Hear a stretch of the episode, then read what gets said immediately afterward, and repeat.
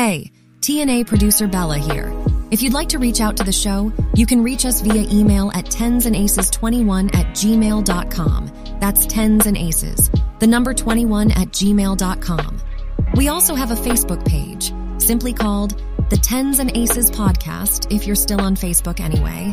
Or you can catch us on the web by going to anchor.fm slash TA21. One of these losers in Las Vegas who keeps thinking he's gonna come up with a way to win at blackjack. Are you ready for some TNA? Welcome to TNA, the Tens and Aces podcast, a podcast with true to life stories and experiences from advantaged players in the game of blackjack. From pros crushing it and making a living counting cards, to newer players who are just making their way through all the ups and downs of what can be, at times, both an equally frustrating and beautiful game of AP Blackjack.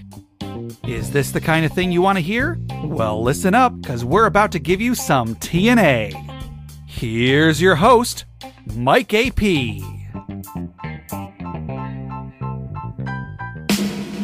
and welcome to the show today. As the man just said, I'm your host of this transmission of our experiment in imaginary radio that we like to call TNA, the Tens and Aces podcast. So if this is the kind of thing you want to hear, well, listen up because we're about to give you some TNA. So, with me today is the host of my favorite Blackjack podcast, the Blackjack Apprenticeship Podcast, the former co runner of the infamous Blackjack team, the Church Team, whose exploits were documented in the documentary Holy Rollers, the author of the book The 21st Century Card Counter, as well as the proprietor of BlackjackApprenticeship.com. And not to mention, just an all around good guy, Colin Jones. Hey, how's it going, man? It's going well. How are you doing? Pretty good. Good to have you on. So everybody pretty much knows who you are, what you're about, but how about you tell everybody like how how did you get into blackjack? I was volunteering at, at a Bible camp, it's actually where I met my wife. And the same summer I met my wife up there, Ben, who I had known since high school a little bit, he was also volunteering and he's like, Hey, uh, Colin, you're a math guy. Check out this book I'm reading. And it was called Professional Blackjack by Stanford Wong. And he said that he was trying to teach himself how to count cards and, you know, loaned me the book and he wanted someone to get into it with him. And since I had just finished college, didn't really have a lot going on, I was working at Red Robin. I ended up, you know, trying to learn the stuff too and kind of fast forward a year later, uh, got married and I was substitute teaching like maybe two days a week. And I was like, I need something to do. And I didn't, I didn't know what else to do. With a math degree, you can teach or you can go back to school. That's pretty much it. And so I was like, Right. well, let me try this card counting thing. And, and, you know, shortly later, Ben and I teamed up and, uh, that was working. And then we added a third friend and met a fourth local AP. And the four of us won about half a million over a couple of years, just grinding ourselves. And then that turned into Ben and I splitting off and starting the church team, which was called the church team because friends from our churches are like, Hey, you know, train us, send us out. And the kind of bigger team thing happened. For any AP selling the idea of being an AP to their family and their friends is a hard thing, but somebody coming from a, a religious background, that's probably was probably doubly or tri- multitudes more difficult. Yeah, yeah. I mean, you know, kind of American evangelical culture is is pretty weird. Um, Yeah. and there's there's kind of I don't know. There some people ask good questions. A lot of people they just kind of they're they're inside the box. They're not really willing to question anything. And gambling is just what you know. It's like you know, don't don't drink, don't chew, don't go with those who do. Somehow gambling's thrown in there. And so yeah, I mean, my my parents were missionaries at the time. They were not thrilled about it. My father-in-law kind of you know said he wouldn't talk to me again until I spoke to three older men in my church and but then he ended up becoming the biggest investor in, in our team a couple of years later. So uh, we won him over. My parents, you know, they kind of came around. Yeah. So that's always been a weird part of my story is like kind of this double life. Like the, AP world and and you know everybody gets it. And then there's like the church world or the you know Mhm. Christian world and and those people some people totally get it other people it's like they can never get past it. Like why would you do that? Uh, I I can't trust you. It really comes down to if, if someone's willing to think about it like critical thinking you know? And Right. and that's even some of the stuff when you know some of the early not early but the the first videos that we want to like in our video course is about understanding EV understanding investing versus gambling those kinds of things. And those ideas were the things that we when we were trying to get into it it's like what is card counting? You know, and, and to people that aren't willing to think about it, it's like, oh, you're in casinos, therefore it's gambling, therefore it's dumb. And those same people are like playing the stock market or, yeah, you know, right. trying to flip houses. And it's like, what's the difference here? You know, you're saying you have the edge and you're putting money at risk. Well, that's exactly what we're doing, except we can right. calculate our risk. You can't, you know, right. Um, people that can think critically about it, they're like, oh, okay, I get what it is. I remember this one pastor when, you know, when my father-in-law's like, you got to talk to three people before I speak to you again. I met with this pastor. He was actually Ben's pastor. And mm-hmm. I was like, yeah, what, you know, what do you think about this? And he was like, oh, Martin Luther, like the father of the Reformation, says all work is sacred. There's no such thing as like, you know, good work and bad work. Obviously, mm-hmm. there's some things that are just immoral, but it's like, oh, if this is your work, you know, like good for you. Go and do it. And it was like, there you go. This guy thought through it, you know, sees what, what we're doing as work, not as like cheating or whatever. But some people, they're just like not willing to think critically. Did you ask that uh, pastor to call your father-in-law up?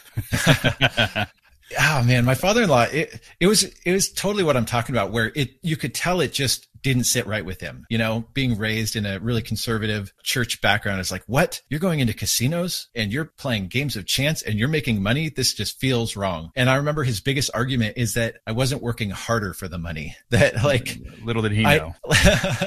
well, like to him, it was like, it's just not fair that you're 20, whatever, three years old and you're making maybe at the time I'm making like 50 or 100 bucks an hour um, mm-hmm. EV. You know, it's like, no, that's just not, that's just not right. Um, but if I would have gotten gotten hired on as I don't know, an engineering assistant or something, and they're like, "Oh, we're going to pay you fifty or hundred bucks an hour," he wouldn't have had that same problem. But to him, it just felt you know too too easy or whatever. Yeah, it's not easy though. Right. Yeah. It's, especially in the beginning. After the very beginnings of the church team, where did you guys go from there? Yeah, I mean, by by the time we did the church team, Ben and I had played. Um, gosh, we we'd played for four years. Um, with maybe a six month break when we tried to do real estate poorly. Um, so so we had played lots. Like I mean, probably combined four, maybe 5,000 hours. So we knew, we knew blackjack. We played a ton of it. And, you know, we'd trained people because we would train people to spot for us or to, there were promotional games around town where you could basically flat bet and beat it. Um, but oh, yeah. we'd teach people to count and flat bet until it got, got to a certain negative count. And so we'd train some people and, and then, you know, people, a couple people approached us when they heard that we were taking it more seriously. And, and the idea was, well, we could train them because we've played a lot. We've gotten backed off a lot. Maybe we don't have to be the ones doing all the you know grinding. It started with one guy.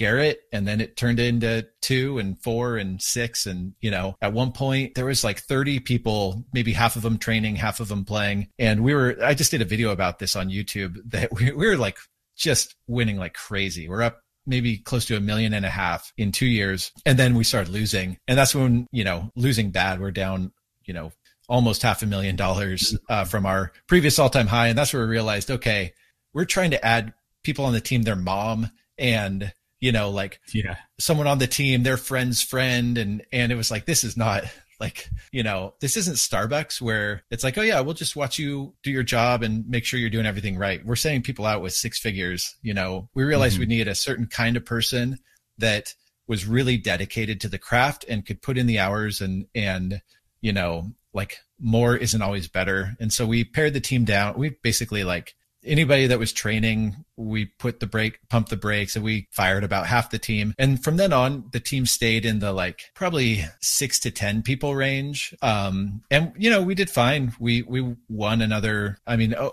in the end, we won 3.2 million. The team kind of, I would say, ran its course over those mm-hmm. five years where players, you know, it, we'd send someone out and if they just had a Washington driver's license, the casinos would be like, oh, they must be part of the Washington count team, which, which is what like the databases called us. So it's like right. getting harder for, for, for the stakes that we, play. you know, if someone shows up and they're betting up to two spots of two or $3,000, it's like, oh, they're part of the Washington count team. So it was harder wow. for the same people to, to, to get in the kind of hours that we were trying to get. It was either like keep finding fresh blood year after year or mm-hmm. say it ran its course. And, and in the height of the team, I want to say 2000, beginning of 2008, me, Ben, and a third guy, John, started Blackjack Apprenticeship. I started like, you know, I was playing with actually, long story short, John and Ben both were part of another startup that like took off big time. And I started pouring my time into Blackjack Apprenticeship and basically bought them out.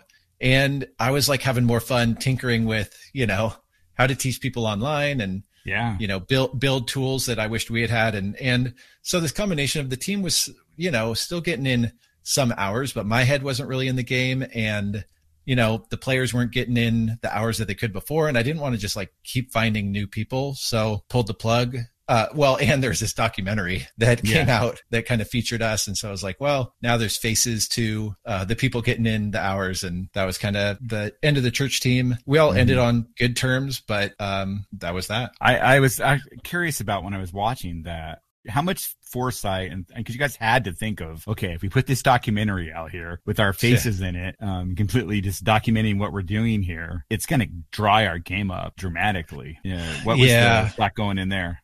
Was it just I ready mean, to I- end or No, I, I, it was, it was just like youthful bravado. You know, we, the documentary started at the height of the team and my buddy Brian, he's like my oldest friend. He and his wife were playing on the team while he's trying to make it as a documentarian in, in Mhm. Hollywood. And he's like, Hey, could we do this? And, and, you know, we just couldn't lose at the time. And so we're like, sure, we'll do, you know, 1.5 million in a year and a half. It's like, oh, by the time this thing comes out, we're all going to be millionaires and, you know, who cares? Um, but, but then, you know, yeah, the team continued and it was, it was profitable, but not like the first, you know, two years. And Brian's like, Hey, I want to put this thing out, you know, like I've been working on it for whatever it was, four years and I need to Mhm. publish this. And, and it was like, you know, the team is kind of, it's going to be ending soon anyway. And, and so we're like, yeah, go ahead. And, and so, you know, the timing was just kind of like, uh, how it how it worked out. But there there were- there a lot of the decisions we made weren't with a lot of foresight. You know, it was like Yeah. sure let's let's give it a try and we'll see what happens. Same with Blackjack Apprenticeship. You know, we're like putting our faces on the internet, and I'm like, is this a good idea? But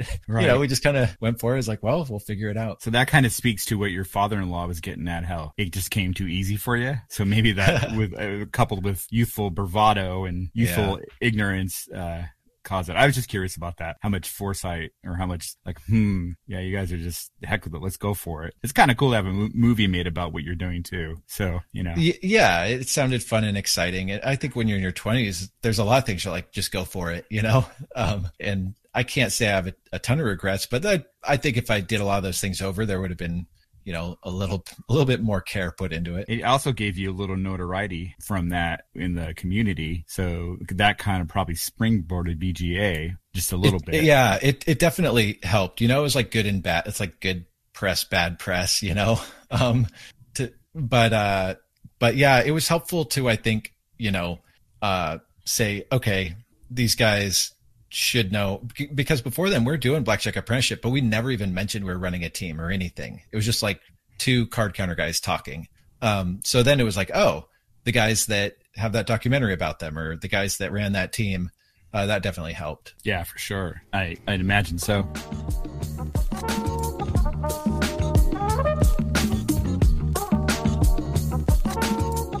Now's a good time to take a quick commercial break.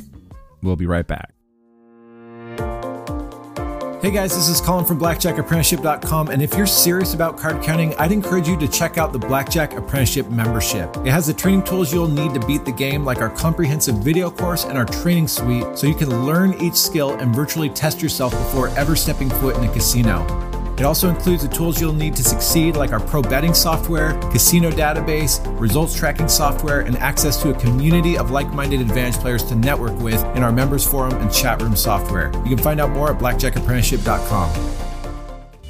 What is Budweiser? It's bright, the look of perfection. It's crisp with ideal flavor. It's clean for a great finish. It's pure, made with the finest all natural ingredients. It's the smooth, flavorful result of Beechwood aging. Bright, crisp, clean, pure. This is Budweiser. This is beer.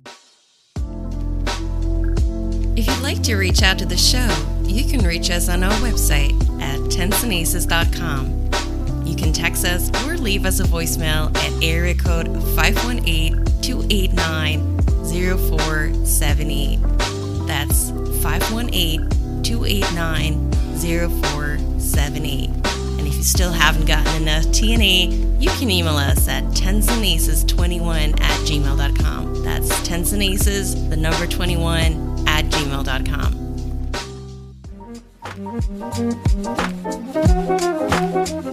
And now back to the show.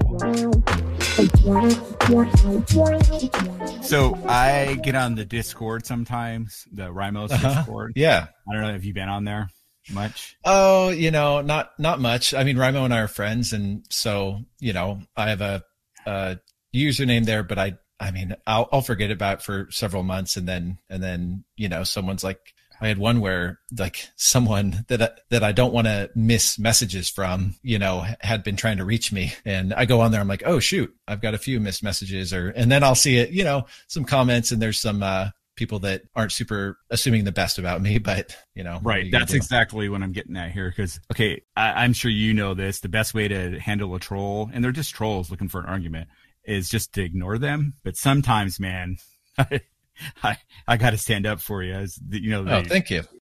I guess my question is, what do you say to people who like question your that you're just trying to, you know, you're just some kind of scheme to rip people off, like why don't you play and all that kind of thing. I kind of know your Yeah. answer, sort of, but Well, it, it's it's tough. There, there's a saying that if you defend yourself, you come across sounding defensive, like you have Mhm. something. So it's like I think I just have to ask the question: Do I even bother? Because if I'm going around trying to defend myself, I could just sound extra defensive, you know.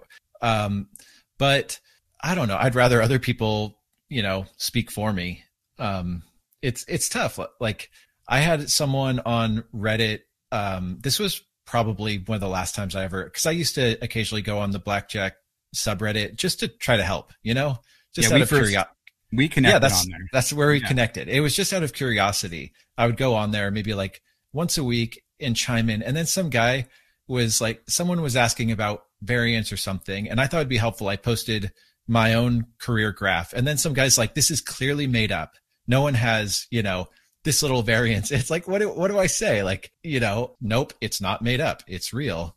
But you know, to him, it's not, it's, it's not going to matter. Um, you know, hopefully, I think really the best if, if you have some integrity, then other people will sp- speak well of you. I don't know, you know, I could ask Rimo next time I see him why he doesn't, you know, chime in for me here or there, but He, uh, he it- does a little. He does a little bit. Oh, well, that's nice. That's nice. I mean, you know, James Grosjean has had like multiple blog posts kind of like defending me, which I because know. I don't really spend energy being in those sites where people are just going to, you know, make crap up about me. It's like, whoa, I didn't, I didn't know there was so much need, but I think it is. There's, yeah, a lot of, and what I think it tends to be is a small group of very loud trolls. It's not, that's at least I tell Mhm. myself that. Maybe it's a You're- you're right. crowd of trolls, but I like to imagine it's a small group because some of them I know they're the same people that I had to. I think I've booted three people from the BJ forum in 13 years, but they're some of the same people that are being obnoxious on other threads, and it's like that's that's what they enjoy. Like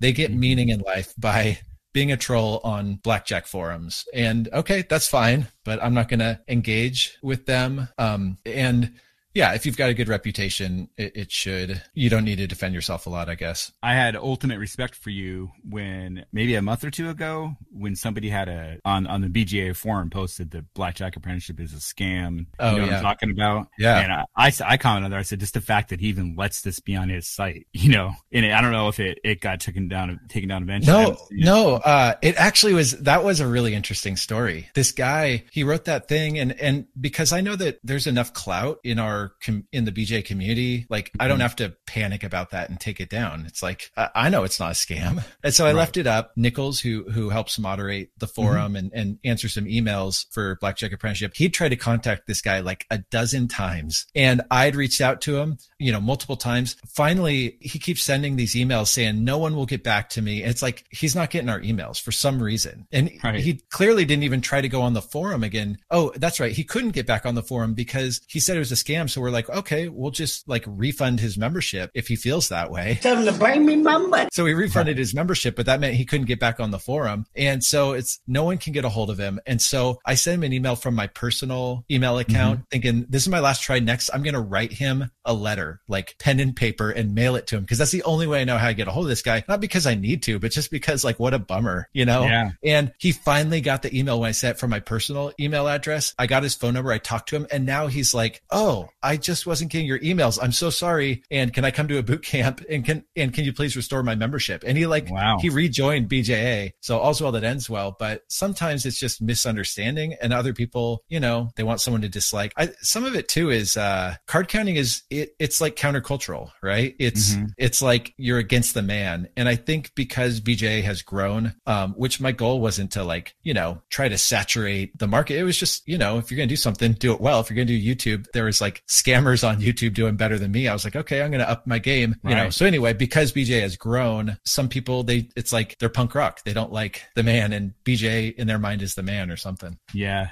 we America in general has a bad habit of building their heroes up and then knocking them down. Yeah, bands that people like. Yeah, gain popularity. All of a sudden, it's not cool to like them anymore because exactly. Yeah, they're sellouts, whatever. Like whatever. Yeah, there was a time where BJ was this little guy that some people talked bad about because like who are these guys, you know? And then mm-hmm. as it grew, now it's like oh, you know, they're they're the machine. Let's hate them for being the machine. And it's like you can't really like what I tell myself every day is I want to add value to our members, and if I focus on that, it'll be fine. Some people won't like me, some people will, whatever. I can, I can't imagine what it's like for people that are influencers because yeah. they they must like live and die every day by people liking them or not liking them. That that would be tough. But if it's like, hey, I just want to add value, you know, like you're doing with your podcast or I'm trying mm-hmm. to do mm-hmm. with BJ, you focus on adding value to those people. Trying to restore my community. You know, you don't have to worry about all the all the trolls or whatever that's what I do too. Do you, you know? I wonder, like in the history of trolls, has anyone changed their, you know, their mind? Probably, right. probably not often.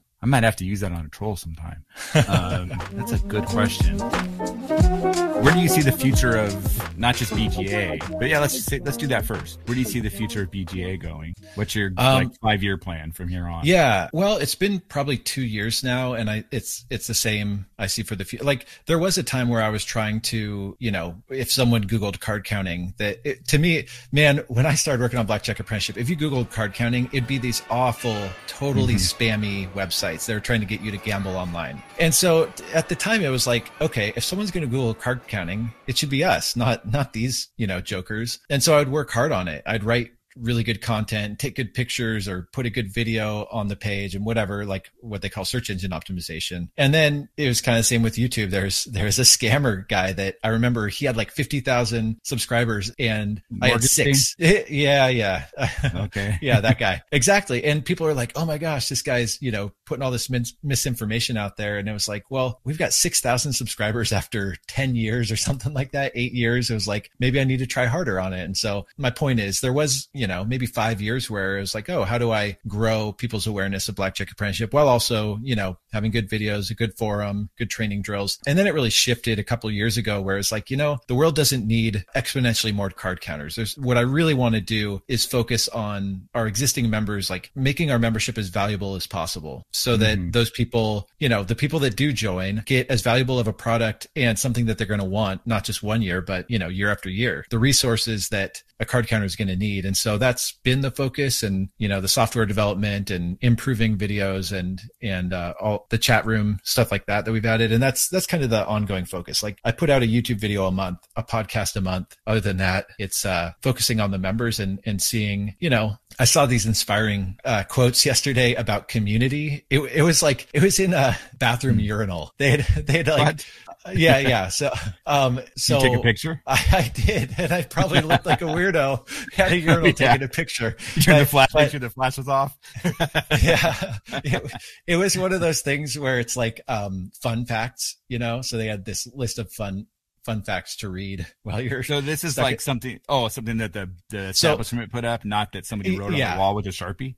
No, okay. no, no, no. It, so it was a church bathroom that I was at, um, oh, okay. and and it was talking about community. It was all these like facts, these statistics or whatever about community. And I'm sure the church is like, so you know, be be more involved at our church. But but it, of course, it made me think about blackjack apprenticeship. It was talking about people find more meaning, have less depression, you know, uh, all all sorts of things about community. To me, that's the stuff that I get most excited about because I know it's like being out there, you know. Mm-hmm Um, and I've always been a part of a team other than my first two months, which were like super lonely. Um, so yeah, that, that's kind of my goal for BJ moving forward and, and to really like, you know, the game evolves. How do we help people evolve with it? Right. Yeah. I, I see immense value in the pro betting software and the chat app you guys made is really great for net- networking, especially for newer people on there. I, I get on the, the, the PNW chat. Yeah. More often than the main chat. Cause there's Yeah. people that ask me questions specific to this area and I can answer them. And there's So quite a few good people on like Gus 45. Yes. Uh, Socrates is on there quite a bit. Um, other people that people know, you know, that Yeah, know, know their handle. That's been really cool. That's that's why we you know decided to develop that is really for the regional chats more than anything. I mean, we also do. You can't see them, but we have these like private chats for people attending a boot camp. Um, but but the regional chats, like the PNW one, that's been really fun. Uh, that one's rocking. And like Gus forty five, he texted me something a few weeks ago, and I was like, dude, join the PNW chat room. This would be you know like I'm not at every casino. But there's got to be someone that that could. And he he sent me another, you know. So he joined and he's been really active. And he was texting me yesterday and saying like, "Hey, this is really cool having this chat room. It's been really helpful. It's it's fun to you know. Sometimes we create something and it bombs. Other times we develop something or, or try something and it works. And that one I'm, I've been really happy with. Yeah, it's like a real time. The forum has always been a great for me, the best added value of the website. But the, the chat software has been like a real time, you know, a forum in real time. Cause you know, you put a forum post up or you comment and it, you might take a day or two before you have enough feedback to read something. Uh, at least my, my post, but there you put type something in and somebody's going to respond. Yeah, Uh, yeah. And if I was usually going, within minutes, depending on the time of day. Yeah. If if I was going on a trip to, you know, San Diego or something, I'd like hop in there and, you know, two weeks ahead of time and and keep my finger on the pulse and then find out a couple people, you know, to ask, hey, where should I avoid or whatever. And those are things if you put that on the main forum, you're probably not going to get a reply because it's it's too public, it's too many people. But that's the idea with the the regional chat rooms. Speaking of too public, uh, I've had people ask me, email me, send a text or call into my text voicemail line and ask me if they think not just BJA, for, the BJA forum specifically, but like Reddit and, you know, all the other channels that people can communicate. People have asked me, do you, do you think there's probably some lurkers in there? I mean, it's it's impossible. I've never talked to someone that's like, "Hey, just so you know, uh, you know, while I was working surveillance, I had a membership to your site just to find people." Uh, I think this is what uh, T Dane told me several years ago. T Dane, uh, he's worked. Um, he wrote Behind the Black Dome, and he's worked in surveillance in Vegas and actually around the world for years. He's he's really really sharp. He said, you know, the the surveillance director isn't going to approve that purchase, so someone would be spending their own money to do it. And most surveillance people just aren't that dedicated. They're going to spend their own money. Um, there, I have talked to surveillance people that their dream is to not be working surveillance and be to be an advantage player. And so, Mhm. you know, they might buy a membership to learn themselves, but you know, un unless the casinos are saying, "Hey, let's spend the money to get a membership to try to figure out from this person's like funny, you know, fake picture and made up name who they are," I, I don't think they're gonna they're gonna bother. Maybe in free forums they might because it's no no cost, no effort. But regardless, I tell people be smart. You know, don't use your real name, don't use your real picture unless you're me and you're kind of Yeah. not worried about it. Don't share like, "Hey, I'm going to be in this casino at this time with this amount of money." Like, just be smart, and you know, there's not much to worry about. When we were doing the church team early on, uh, it was when MySpace was really popular. Yeah. And apparently, some uh, surveillance people would Facebook friend someone that was on our team, Or MySpace. and or, or MySpace friend or whatever, and then they would see all the other connections and be like, "Okay, so this guy that came in you your top, you had your yeah. top 100 or whatever, or top 10, right? Yeah, yeah, Yeah. and, yeah. and and we had it totally, you know, not locked down. And so once we found out about that, it was like, okay, everybody, lock your Facebook, lock your everything. You know, only approve people that you know who they are. Uh, Yeah. Otherwise, you know, create a separate account for this stuff. Yeah. They're like, these guys are. I mean, idiots." we're well, we were freaking idiots, you know. But it was like the beginning of social media, and we're 24 years old, and you know, just kind of felt invincible. Yeah, that's funny, man. I'm already database anyway, so I don't really care. Whatever. Which is yeah, that's that's that's the other thing. That's the other thing. People, you know, they think, well, once a casino knows who I am, it's over. You know, um, here's two things I'll share. I've had connections at various times over the years with with someone that can you know find out if someone's databased, mm-hmm. and ninety percent of the time, the person that's worried that they're databased isn't. Mm-hmm. So people are are overly paranoid that they are. But the other the other thing is that ninety nine percent of the you know serious APs, at least card counters I know, are databased, and you know we're still making money. We're still playing. Yeah, I mean, it's going to be more resistance than if no casino knew who you are. But, um, you know, if, if you want to do this job, you got to be okay with some resistance and pushing through it. Yeah, that's kind of the fun of it for me. Um, I actually enjoy the back and forth cat and mouse game. Yeah. My buddy, the snowman, I don't know if you've heard that interview yeah. with him uh-huh. on there or not, but, uh, he, he hates that part of it. Like, oh, yeah. Mm-hmm. Like dreads it. You can see anxiety coming up just just welling up in him. But I I like it. Yeah, well, you're clearly good at it. That you know you're still you know doing this after a number of years, and and uh, just from conversations we've had, you've got creativity and and and some inspiring things I've heard from from you of what you've done. I'm like, damn, that was smart. Yeah, we're lucky.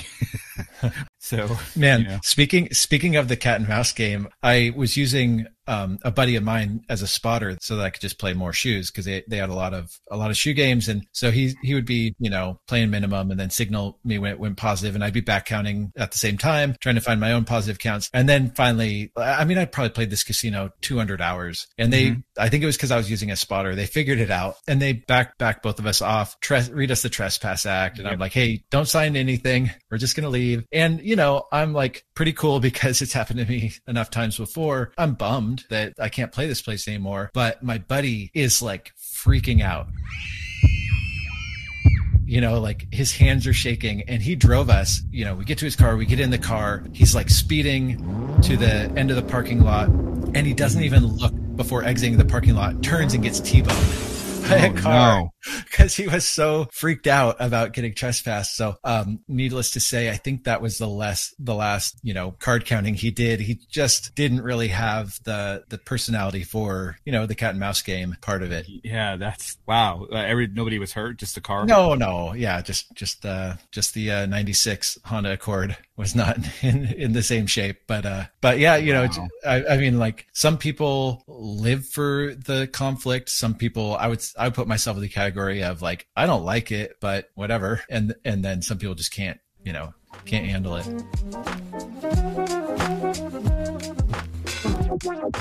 So this next segment's going to be some Q&A questions from the listeners.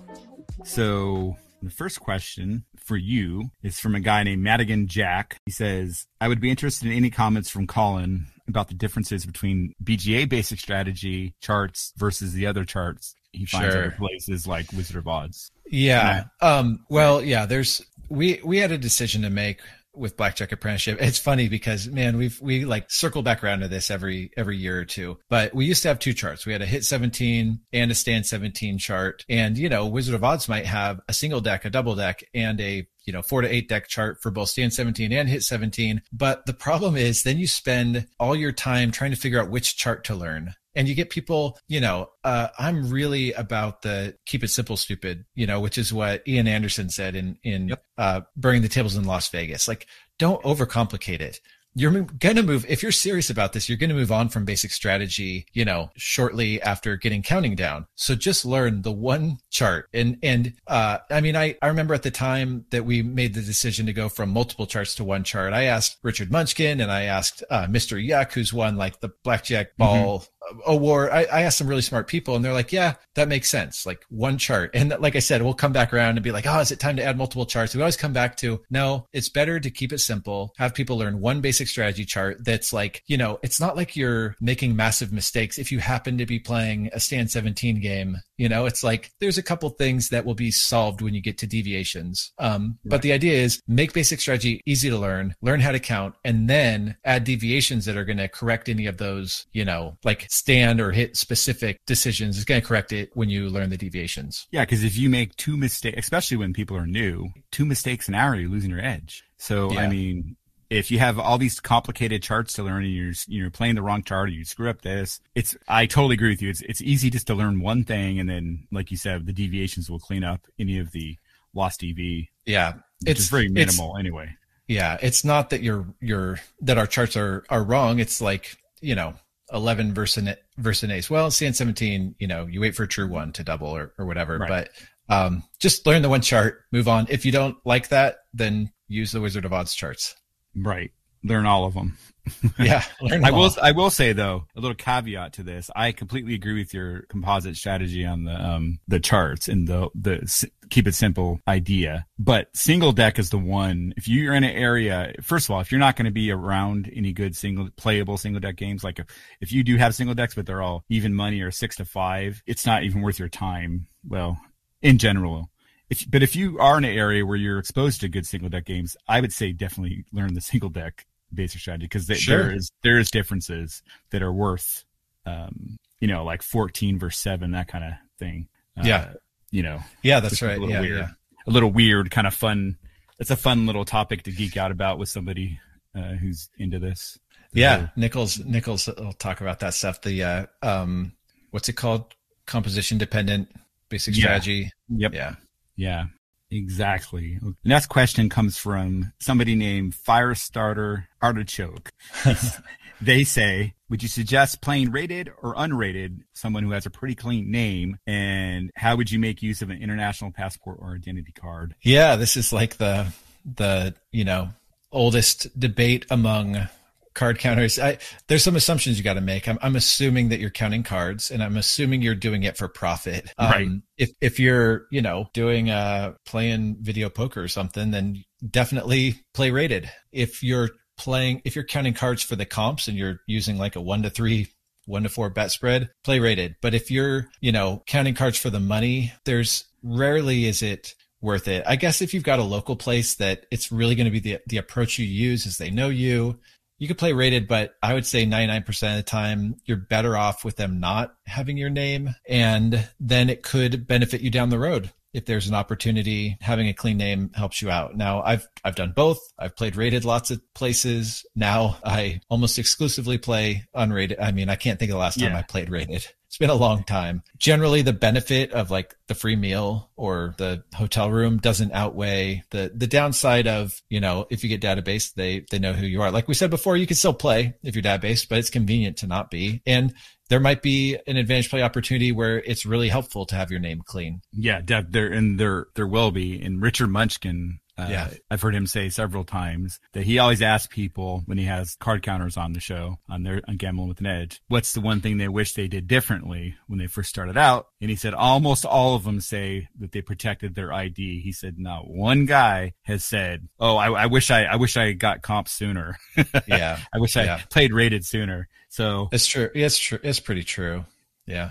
but I mean, there are places where I play rated because a they know me back from before I was an AP anyway, and I and I use them as a comp hustle place. Yeah. There's- and I I'm I'm I know that They don't fly her out. Yeah. so use your network. I would say use your network to find if you're going to place a place that's rated. Definitely don't play at a chain place. Yeah, yeah. rated. If you're gonna if you plan on you know playing there at any other the other properties. But if it's a one off joint and your network tells you that they don't they don't database, then you got to kind of make your own decision there. You know, some sometimes I there's a place that I play that's like two hours from my house, but there's a property that's a half an hour away from there that has a much better game, but I, I give this one place a little action and they give me free rooms. And Yep. so I stay there and go play at the other place. And there's, there's things like that, you know, um, but you definitely, and the, the really hard part about it is I think is that when you're red chipping and starting out building a bankroll, the free rooms and the free food, all the other stuff that comes with it are, you know, you know, free play, all that kind of stuff seems way more attractive when you're down the road. Yeah. You don't even, Mhm. it's just,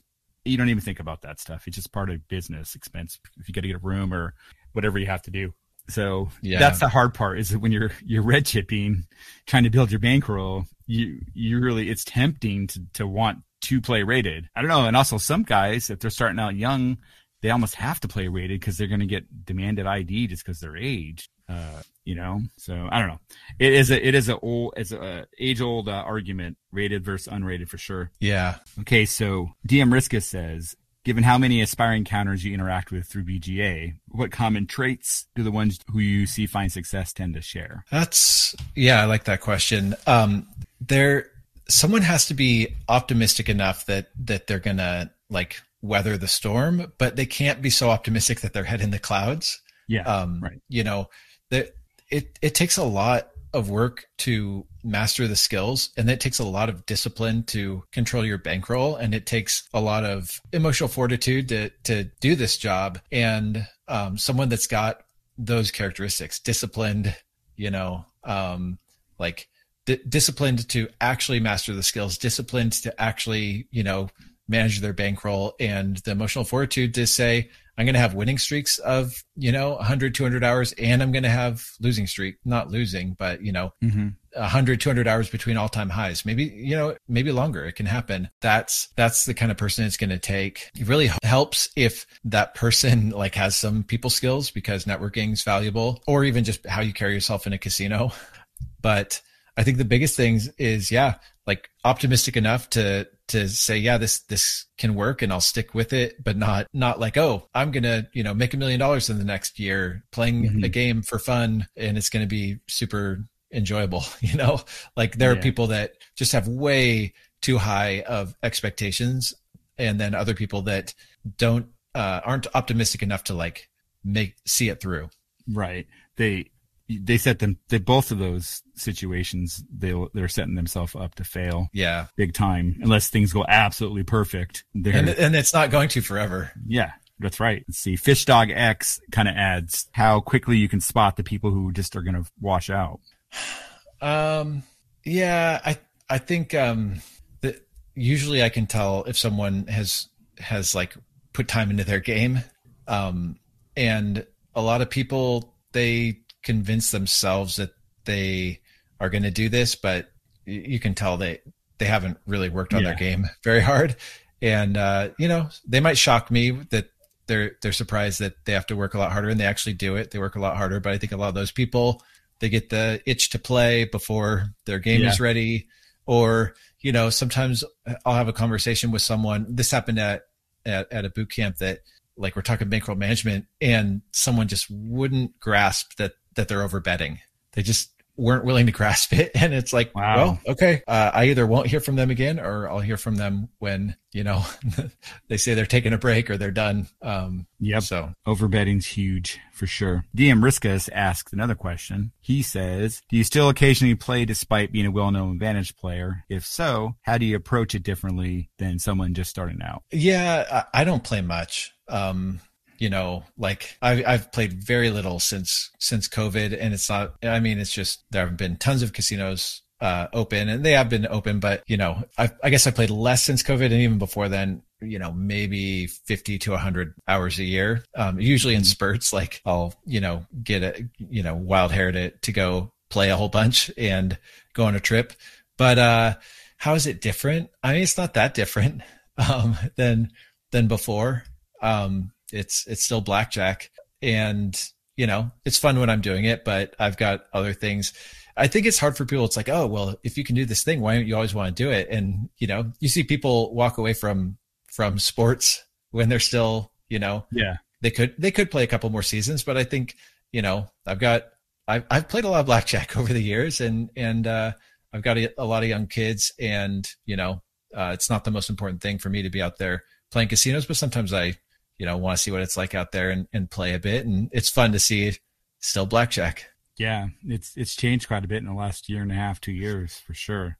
Just the I, ironically, I, I haven't had a lot of backoffs um, in the last few years, and I think it's just because I'm not betting. You know, probably mm-hmm. not betting above two spots of two or three hundred dollars. Uh, keeping it in the like hundred dollar an hour EV range, mm-hmm. and you know, it's easier to fly fly under the radar betting like that if if you know how to carry yourself you know? And a mask a mask helps too. Yeah i even mean before masks you know um, right. and and i i think people would think that every casino would recognize me but they don't you know? Sometimes a player recognizes me um, but i can't think of a casino that's like hey colin jones you're not welcome here um, you know in the last like four years. Do they do any of the players that you ever fanboy out on you uh, I had a guy in a bathroom. Bruh, look at this dude.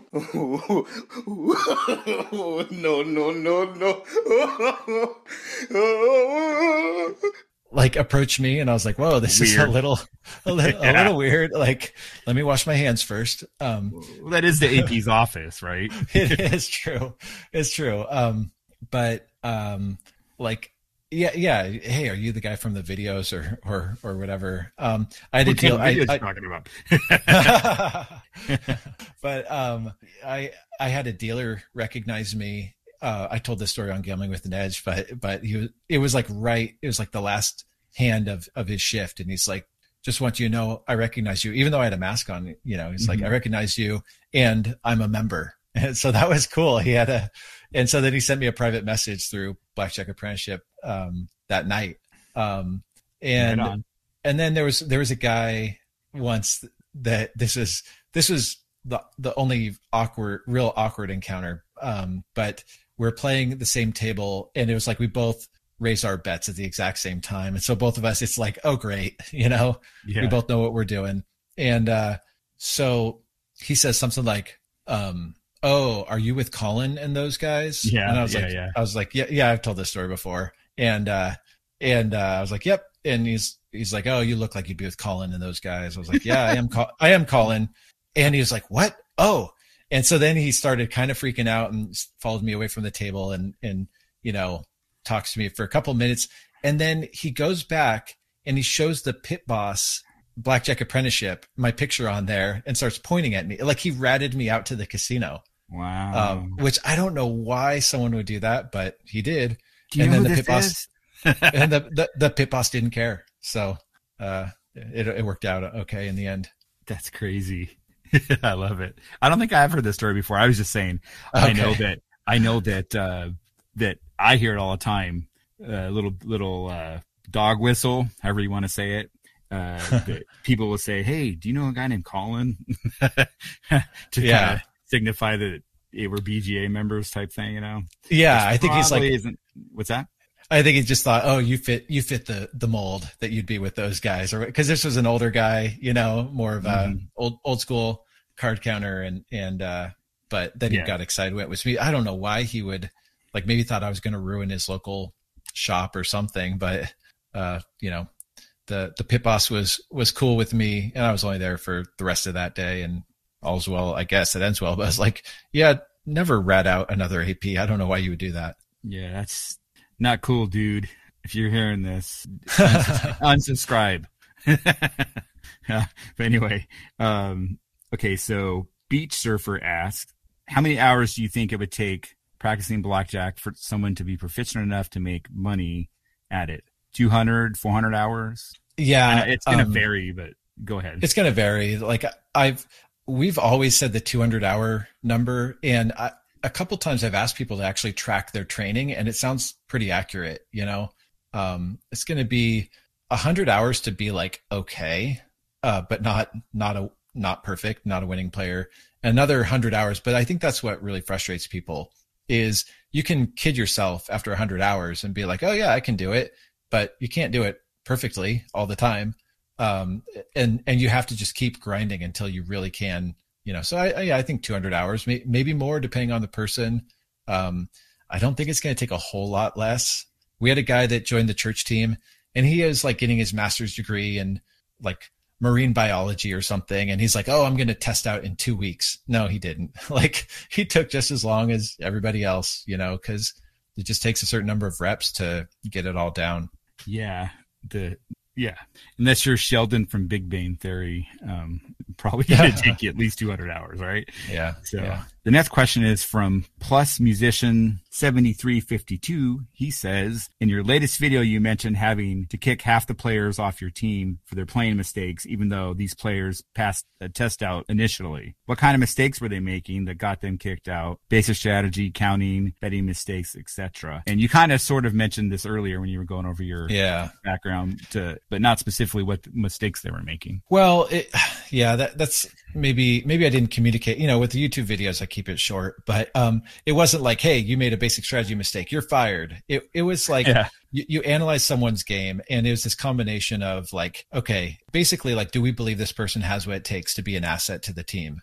Um, you know, and some people were trying to like go to Vegas for two days once a month, generate a, a, ton of EV, but it's not like the amount of training you'd have to do to be really sharp playing super high stakes in Vegas two days a month. You know, it's going to be a ton of training. That person mm-hmm. wasn't a good fit for the team. And then people that, you know, had been like trying to test out, or maybe they like initially passed a test out. It, like so, some people could kind of luck into passing a test out if we gave them enough tries. They just happened to, and I even said in the video, like our standards were, were a little low. There, would be someone that flew out to, you know, test out and we're feeling bad for them. So we're pulling an all nighter to see if they could play, you know, enough shoes perfectly where we're like, Hey, you passed. But then they come back six months later, we test them again. It's like, no, they, they can't, you know, you need someone that can just do it every shoe. Yeah. Um, yeah. and we realized, you know, some of these people can't do it every shoe and we can't trust that, that they're an asset to the team. And so we, we let them go, but it wasn't like, um, you know, there could be someone that we knew they were an amazing player and they missed a deviation. And it's like, okay, well, you got to clean that up, you know? Sure. But there are other people where it's like, yeah, great person, but we need a team that is all people that we can totally trust with, with the money we're, you know, handing them. I still get tested out by people that I trust every, like once a year or something like that, just to. I love it. I, man, I love that. People need to hear that. Uh, I think a lot of people are afraid of having their game analyzed because they don't want to know if they're making mistakes. Mm-hmm. And a true pro should be okay with it. Yeah. Uh, my whole thing is I rather, because, you know, we're human, we're going to develop bad habits and yeah. Leaks. And um, I rather have somebody else point it out to me and be humble than yeah. see my EV and EV, AV and EV in my chart going way off. Then I investigate, yeah. hey, what's going on here and figuring out on my own. I rather do it before that happens you know, yeah. just, to keep sharp. And you know, I still pull a deck of cards out when I'm watching TV or something. Just go yeah. through, go through them, and you know, count them down. Or I deal to myself. You know, all those things, and use your app. Um, yeah, yeah. I tell people like if I were to start a team again, part of the ethos is yeah, we're humble and we don't mind like being tested at any time. It's not it's not this, you know, like let's find out who sucks and who's good. It's like no, we want to be the best and you know, I, can you imagine if like a professional athlete is like, no, I don't want right. to find out if I'm if I'm good at this. You know, they're like, yeah, absolutely. Of course I do because I want to be the best. And somebody like Tom Brady, I'm sure he yeah. has coaches telling him, Hey, dude, you're doing this, you're doing that. You know, you're putting too much weight in your back foot or whatever. Yeah. And the reason he's still playing at 44 or whatever is probably because he listened to people. Yes. You know, uh, I mean, may- maybe he's just just great or made a deal with no. the devil. I don't know what's going on with no, that. that that, but, guy, he, has got trainers and he meets with like quarterback quarterback gurus in the off season. Right. Like he always wants to get better, and I, I love that ethos. He's like Tommy Highland level pro athlete, right? If you know, or somebody somebody somebody way up there, and he's yeah. still humble enough to, like you said, take advice from from other people who haven't accomplished nearly what he accomplished. Yeah. But enough, they have enough knowledge that he respects what they're saying. But you know, I, I, I love that ethos too. That, that's a very good way to be. That's how I try to be. And I'm not perfect either. Sometimes, you know, I let my pride get in the way, but I try to be humble. I think that's very key. Yeah. Because if you don't, if you're not humble, this game will humble you. Yeah, it sure will. So the next question is from a guy named Beginner Matter 276. He asks a few questions here. The first one is, what are some tips for building a bankroll if you have a small bankroll and no real way of saving extra money to start out with a better bankroll? Yeah, I mean, um, saving. if if you got no way to to save money, then you know there. I've known people that did the kind of match play stuff. It depends where you are your region, but there were guys in in uh, Washington State that they're like constantly just doing match play circuits. Um, I know there's in Las Vegas, there's like uh, the Las Vegas Advisor, uh, the LVA coupon book or whatever, and there's American Casino Guide. Mm-hmm. But there some of those things you can do. I know uh, some people are doing the slot hustling thing depending on where you're at uh, geographically. Um, but other than that, save some money. You know, Wong in. Yep. Yeah back count, yeah. pack your patience, pack your patience, and back count. Yeah, uh, or like I don't encourage this, but um, you know, some people they they take a shot. It's like you know, I've got a thousand bucks, and it would take me. I don't know. I'm I'm not a big fan of that, but um, I think that's kind of the way. Yeah, yeah. And Joe seven four eight. Um, yeah, um, but, those guys just those guys are the aberrations.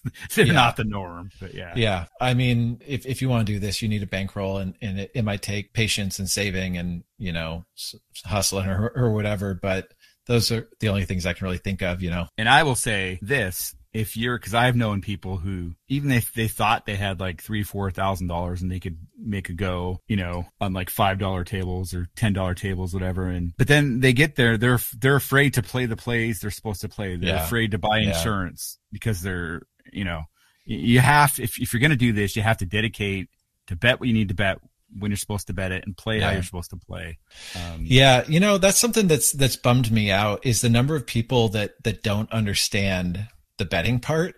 Um and it like I'm I'm at basically in in a couple months I'm going to refilm the entire like I don't know, some like the first 40 videos of our video course cuz it's it's been like 6 years and I I understand how to teach people better. And maybe I'm part of the problem that that we didn't emphasize it enough soon enough but I'll talk to people. They've learned everything and they still haven't figured out how to manage their bankroll or how to bet properly. Um but you you need to like you could be perfect at basic strategy and and count faster than me and no more deviations than me. But if you don't know exactly what to bet every hand like you're you're not going to make it Yes, because you're only going to win, you know, what, 45% of your hands. Yeah. Uh, and the key is to have less money on the table when you lose and more money on the table, dramatically And you got- on the table when you win.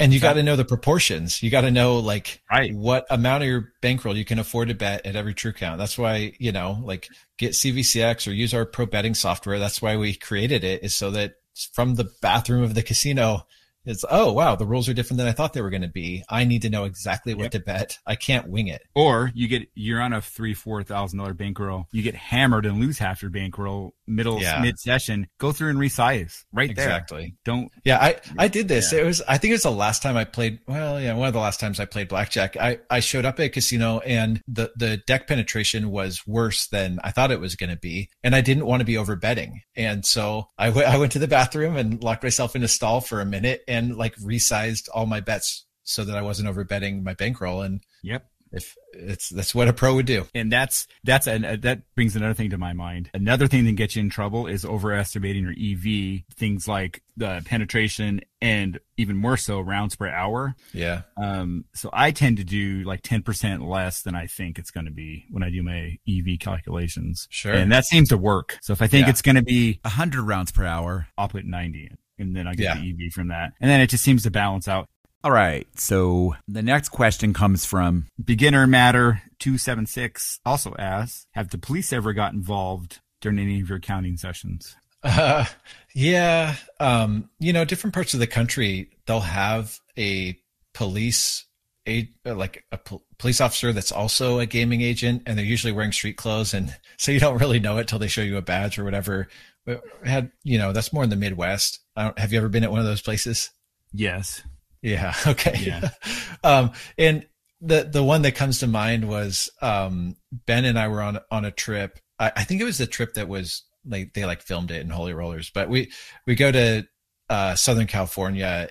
We're betting the highest stakes I've ever bet. I think we're betting up to two spots of thirty five hundred dollars, so like seven thousand dollars around. Um, just crazy swings. But we're at some casino, and the uh, Ben had to CTR, so he gives him his ID, and they just take it. They walk off with it, and he knows why. It's because you know they're gonna like Yeah. scan it and, and send it to all the other casinos. So he's like, Hey, you need to give ID back. And he's like, I'm calling the cops because you're taking my ID without my permission. So he calls, calls 911 and, and says like, someone took my ID and won't return it to me. He doesn't say it's the casino. And, uh, you know, whatever. Long story short, they, they back us off and, and he's, he's being kind of confrontational. And I'm like, well, it's not, it's not going well for him. They're backing Yeah. me off. I'm going to like try to play, you know, play it cool. And I'm like joking around with the security guard while they're, you know, walking me the cage and all that stuff. And they're like, oh, you know, we need your ID. And I, I say, no, you know, I'd really rather not. And they're like, you know what? That's fine. And I was like, yes, you know, playing nice worked in my, to my Definitely. advantage. So, so then we, they, uh, cash us out. They, they don't demand my ID. And like, we're in the middle of nowhere and I've really had to go to the bathroom. So I was like, Hey, can I use the bathroom first? I thought we're all buddies at this point. And like, yeah, no problem. But while I'm in the bathroom, that cop, a cop shows up. And so No. somehow the casino changed their tune while I'm in the bathroom. The cop shows up. He's like, Hey, you know, who's the problem here? And the, the casino says that I am. And like Ben's already out of there, out of the casino. And the cop, uh, they, they tell the cop they do want my ID. So I don't, my guess is they were just embarrassed that a cop showed up and they changed their tune or whatever. But the cop, he cuffs me. He takes takes all the money out of my pockets. Uh, he gives the casino my ID. He's like, you know, do you have a, you know, a record? And I'm like, uh, I have a speeding ticket from like three years ago. And, and, Yeah. uh, casino scans my ID, all that stuff. He looks me up in their system and my, my name is clean or whatever. And he's asking what I'm doing and I explain it and whatever. And, and by the end of it, I get all my money back. I get my ID back. And as we're walking out of the casino, he's like, Hey, can you teach me how to do this card counting thing? So it, it ended okay, other than the casino, you know, getting whatever. They already had my, I was already in the database, but probably a, uh, you know, flyer went out to the local casinos. That's, that's the only thing, you know, with police, I, I'm going to be as courteous and friendly and helpful as possible if it's police. If it's a casino, I might say, no, I'm not going to give you my ID. If it's a cop, absolutely, I'm giving them my ID. Yeah, because they I could, don't, yeah. Oh, yeah. go ahead. Sorry. Yeah, I don't, I don't want this to get worse. Yeah. Yep. Absolutely. They, you definitely, especially if they're tribal police and you're in tribal. I mean, they're working, those cops literally are working for them because the number one in most tribes, the number one generator is that casino uh, revenue generator. So that's who pays their salary, literally. Yep. It's a kind of Fox watching the hen house type thing, but you know, it is what it is. And yeah, that's a funny story. Did, did he end up being a BJA member? oh, I, I mean, I doubt it. um, but, but at least he was, you know, he was cool with us. And we used to, um, use, there's a guy, I, I shouldn't say his name, but he was a cop, a local cop, and he was a card counter and we'd use him as a spotter sometimes. And he would, he would say like, yeah, there's certain casinos in this area I don't play because I'll see people I've arrested in there pretty regularly. Oh, I can think of one.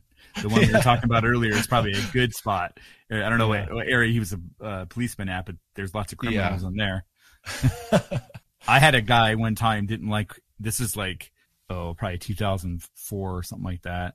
Uh, there used to be the casino's not there anymore. It was a silver dollar that was in Tacoma, right off of 84th. I don't know Uh-huh. if you know. It was in a like a Shiloh Inn or something.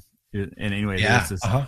you know what I'm talking about. I think so. And, and this guy, this gangbanger dude, did not like my play, Oh, and he was betting like table max times two spots, like flat betting, and then he kind of he kind of like said, "You better you, you better play how I play," and he he motioned to his his waistband. And I was like, "Whoa!" I did whatever he said, and then I got out of there. Yeah. I- it's not worth Oh it. man. So- Yeah, dude. You know what I'm saying?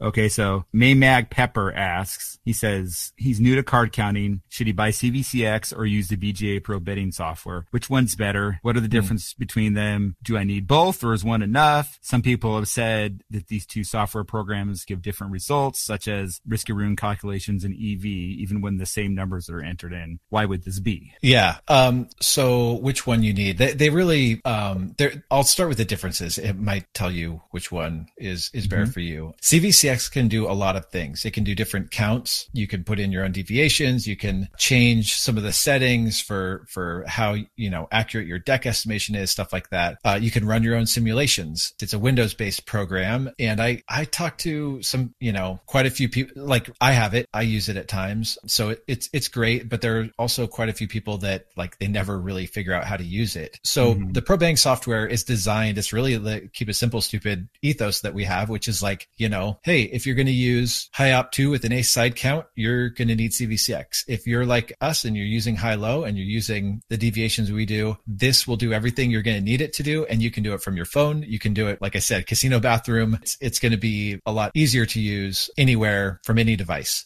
as far as differences in numbers, like very small differences, and it has to do with some of the assumptions when you're writing the code. Like, you know, are you dividing to the nearest half deck or full deck or whatever? Mm-hmm. Some, some of those things. The bottom line is like your career is not going to end up the exact dollars of either software. You can use either software to manage your risk. If the risk is different, it's going to be very small, you know, like our threshold, like we could have ripped off Norm's numbers, but I wouldn't have felt good about that. So we create our own software from scra- scratch, like totally Mhm. from scratch. And our threshold is that everything is within a very small margin of, of difference, knowing that there are differences. You know, you could run two simulations in CVCX and get different numbers. So the, the you can trust the numbers of, of either software. And it's really going to be do you want something that the goal of the pro betting software is it's it you can use it anywhere. It's it's like responsive, going to work on any device, and is part of the membership that has a lot of other valuable things. Or do you want something that is going to be able to do more things, have more bells and whistles, um, but you're going to be using it from a Windows, you know, computer and doesn't come with all the other stuff. So, Mhm. or or or that could also tell you if you want both. Yeah, I would say starting out, if if money is an issue for you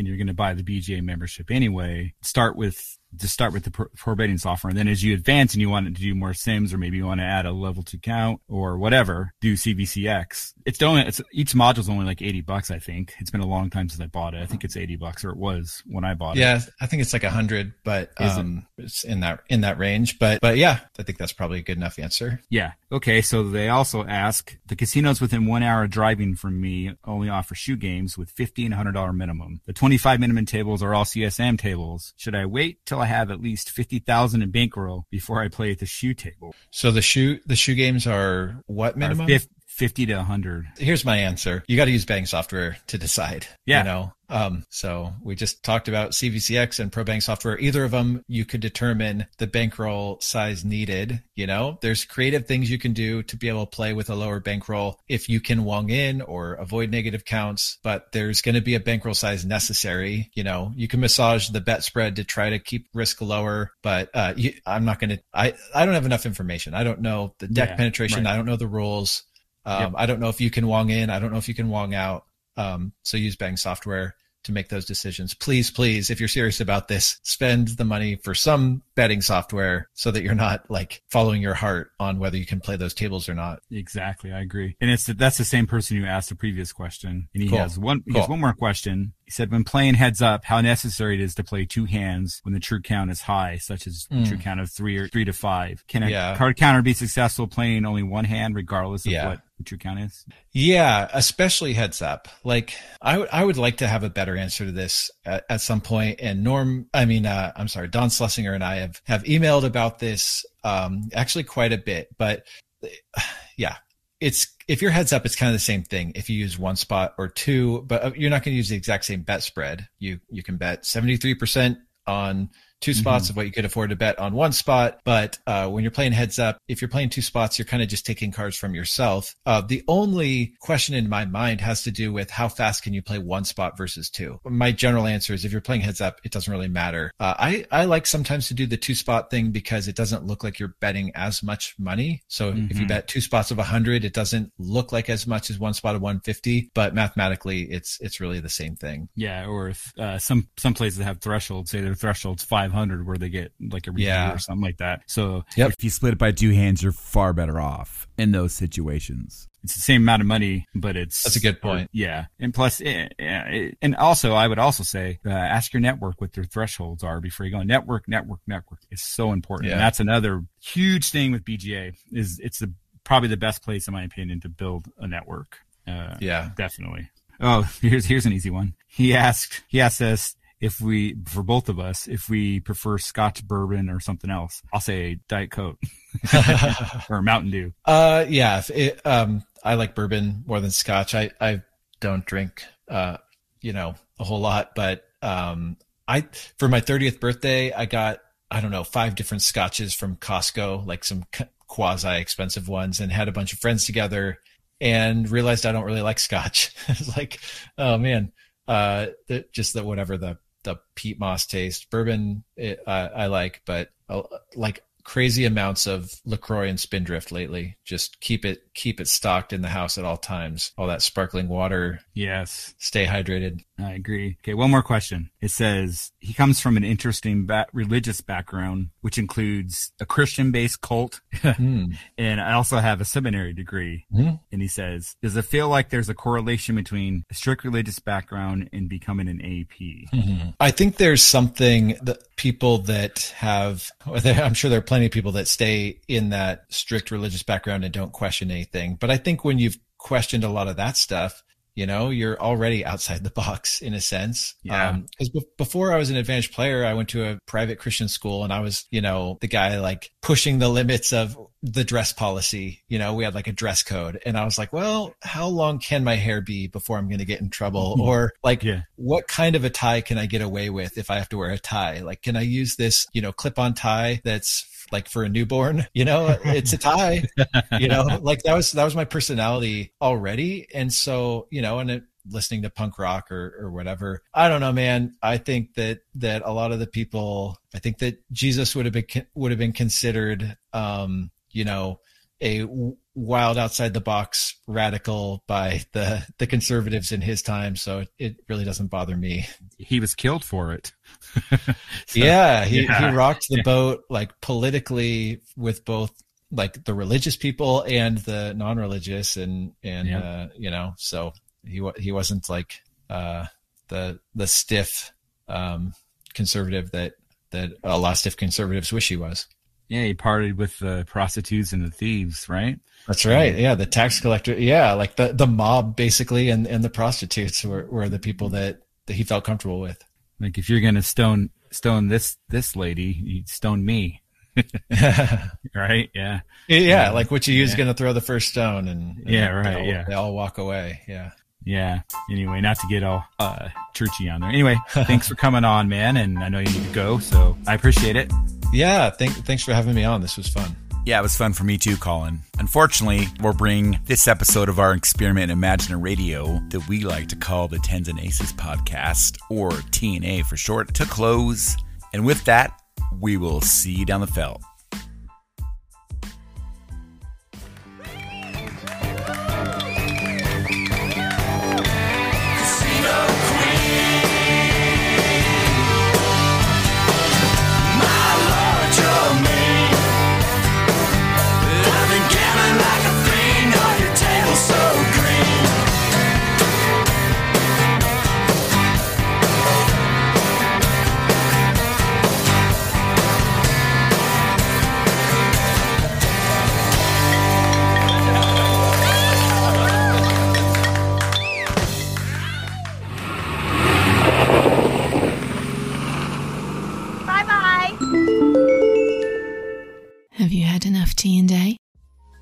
Serious about becoming a Blackjack Advantage player? If that's your plan, then listen to the real pros first. They will tell you to test out and hone your skills before risking your starting bankroll.